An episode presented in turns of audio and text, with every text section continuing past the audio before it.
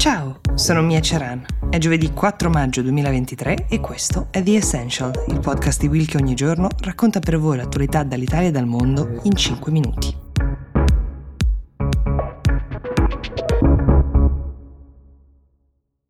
Bentrovati. Oggi partiamo parlando di intelligenza artificiale perché c'è un uomo, si chiama Jeffrey Hinton, Forse il nome non vi dice molto, ma quest'uomo è considerato uno dei padri di questa tecnologia, della tecnologia che c'è alla base dei bot come ChatGTP, di cui si parla tantissimo. Ecco, questo scienziato, quest'uomo di scienza, si è licenziato da Google, posto dove ha lavorato per oltre un decennio, anche per poter parlare liberamente, così ha detto al New York Times in un'intervista esclusiva, dei rischi che l'intelligenza artificiale comporta. Insomma, ha praticamente rinnegato un'invenzione che proprio lui, insieme ad altri due studenti dell'Università di Toronto, quasi dieci anni fa, anzi più di dieci anni fa, hanno contribuito a far nascere. È difficile immaginare, ha detto, come si possa impedire a chi vuole sfruttare questa tecnologia per scopi sbagliati o dannosi o immorali di farlo. Questa è la sua uh, posizione, il suo grido in un certo senso. Una delle preoccupazioni maggiori di questo informatico e psicologo cognitivo di origine uh, britannico-canadese è che la macchina possa diventare più intelligente dell'uomo. Siccome ogni volta che un bot incamera un'informazione si possono automaticamente sincronizzare tutti gli altri, il sapere diventa condiviso tra tutte le macchine, differenza chiave rispetto all'intelligenza umana che invece resta limitata alla capienza, diciamo, del singolo individuo. E quando la macchina sarà più intelligente dell'uomo, è difficile prevedere quali scenari si possano aprire.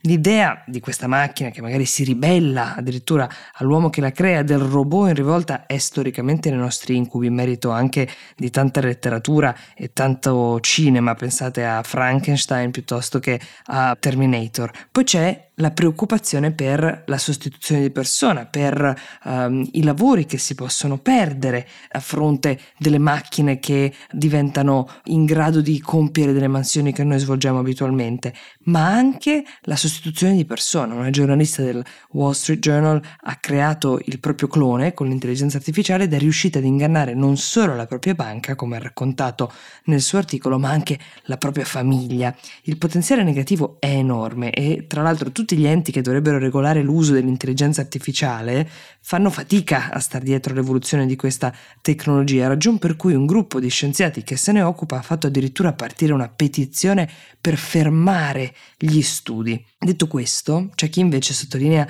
quanti effetti positivi possa portare questa tecnologia. Primo tra tutti l'applicazione potenziale in campo medico. Ci sono dei ricercatori che stanno lavorando mentre vi parlo per permettere, ad esempio, a chi a causa di un trauma, di una malattia o di un incidente non può più parlare, di farlo proprio utilizzando l'intelligenza artificiale. C'è chi sostiene che quando tutti i lavori più meccanici verranno svolti effettivamente da dei robot, ognuno di noi potrà scegliere un lavoro in cui mettere a frutto la propria creatività e la propria empatia, due delle caratteristiche che in questo scenario di intelligenza artificiale, ci permettiamo di dire per fortuna, ancora mancano.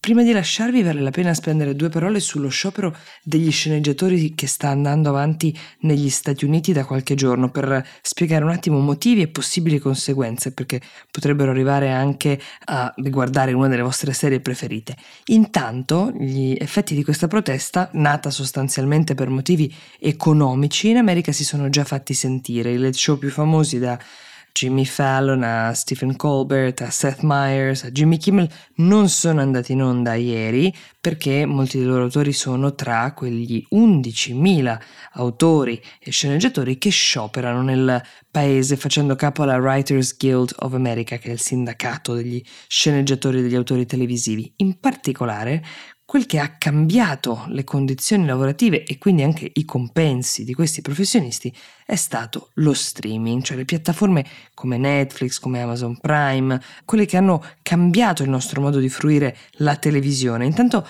hanno generato delle serie più brevi, ci sono meno episodi e questa cosa per chi ovviamente lavora pagato a puntata fa la differenza. Poi c'è un tema di repliche. Un tempo venivano pagate a parte, il che significa che ogni volta che una puntata va in onda in televisione, l'autore prende un compenso.